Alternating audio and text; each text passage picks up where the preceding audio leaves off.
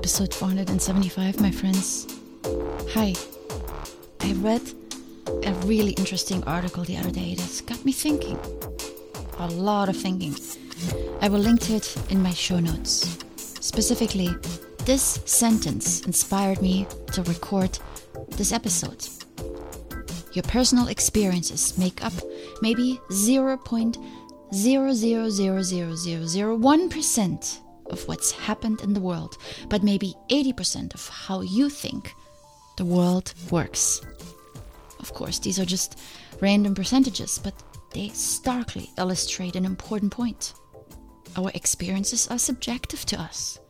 Even though someone else went on the exact same hike that we did, at the same time of day, and the same day of the week, their experience will be different from ours. They may have been tired from a long night out, while we went to bed early in preparation for the hike.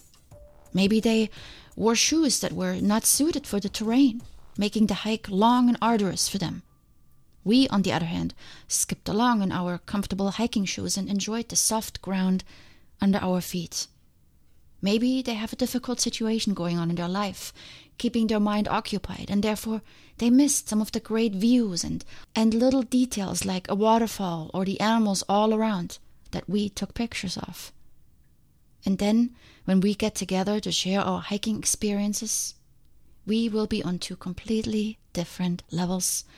They may say, That hike? Never again. While we are all excited and ready to go back. We're unable to connect with each other. We did the exact same thing, but our experience was a completely different one. All our experiences shape our beliefs. You might never want to hike again, while I become an avid backpacker. I know people that climbed once and it just wasn't for them. They got scared. I climbed once and I was hooked. I want to climb higher and harder every time I go out. Trying to connect over similar experiences, all we find is disconnect. We are not in touch with each other because our experiences are different. And this is the case for almost everything else in life. But we trust our own experience more than someone else's. And our experiences shape our beliefs, the past experiences and the current ones. We are biased based on our personal history. The problem with this is we think our experience is the ultimate truth, when really, it's just a truth for us. And when we try to relate to others based on our beliefs, we struggle. Thanks to social media, we can read about everyone's beliefs now. And if we decide to, we can share ours. And the wars begin. We argue and we cannot relate. Let me read you an example that illustrates this point wonderfully. It references the Great Depression that I am sure you have heard about from history classes you have taken. This example is from the same article.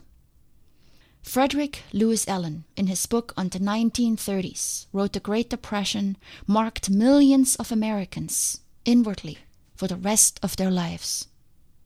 But there was a range of experiences. Twenty five years later, as he was running for president, John F. Kennedy was asked by a reporter what he remembered from the Depression, and answered, I have no first hand knowledge of the Depression.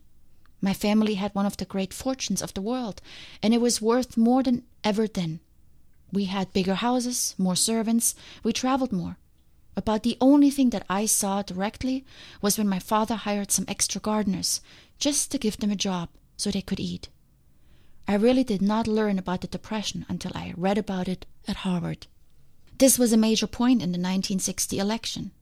How, people thought, could someone with no understanding of the biggest economic story of the last generation be put in charge of the economy? It was, by my reading, overcome by JFK's experience in World War II. That was the other most important experience of the previous generation, and something his primary opponent, Hubert Humphrey, didn't have. Sometimes it's incomprehensible to us that someone can't relate to our experiences. I share a lot of personal information on this podcast, experiences I've had that taught me certain lessons. These may not ring true for you, even though you've had similar experiences. All I can do is to offer my lesson. If yours was different, then that's okay. It will resonate with some of you, but most likely my message will not resonate with everyone. Your personal experiences make up maybe 0.00001% of what's happened in the world, but maybe 80% of how you think the world works. Here are the lessons for all of us in this short but important sentence. Let's not waste our time arguing our point with others, even if we think they should be able to see it. Let's not spend unnecessary time imposing our experience onto others that ask us.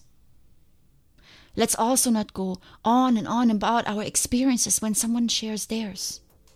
Instead, let's try to be open to others, to their experiences and their lessons, and let's accept them as theirs. And let's allow them to widen our point of view.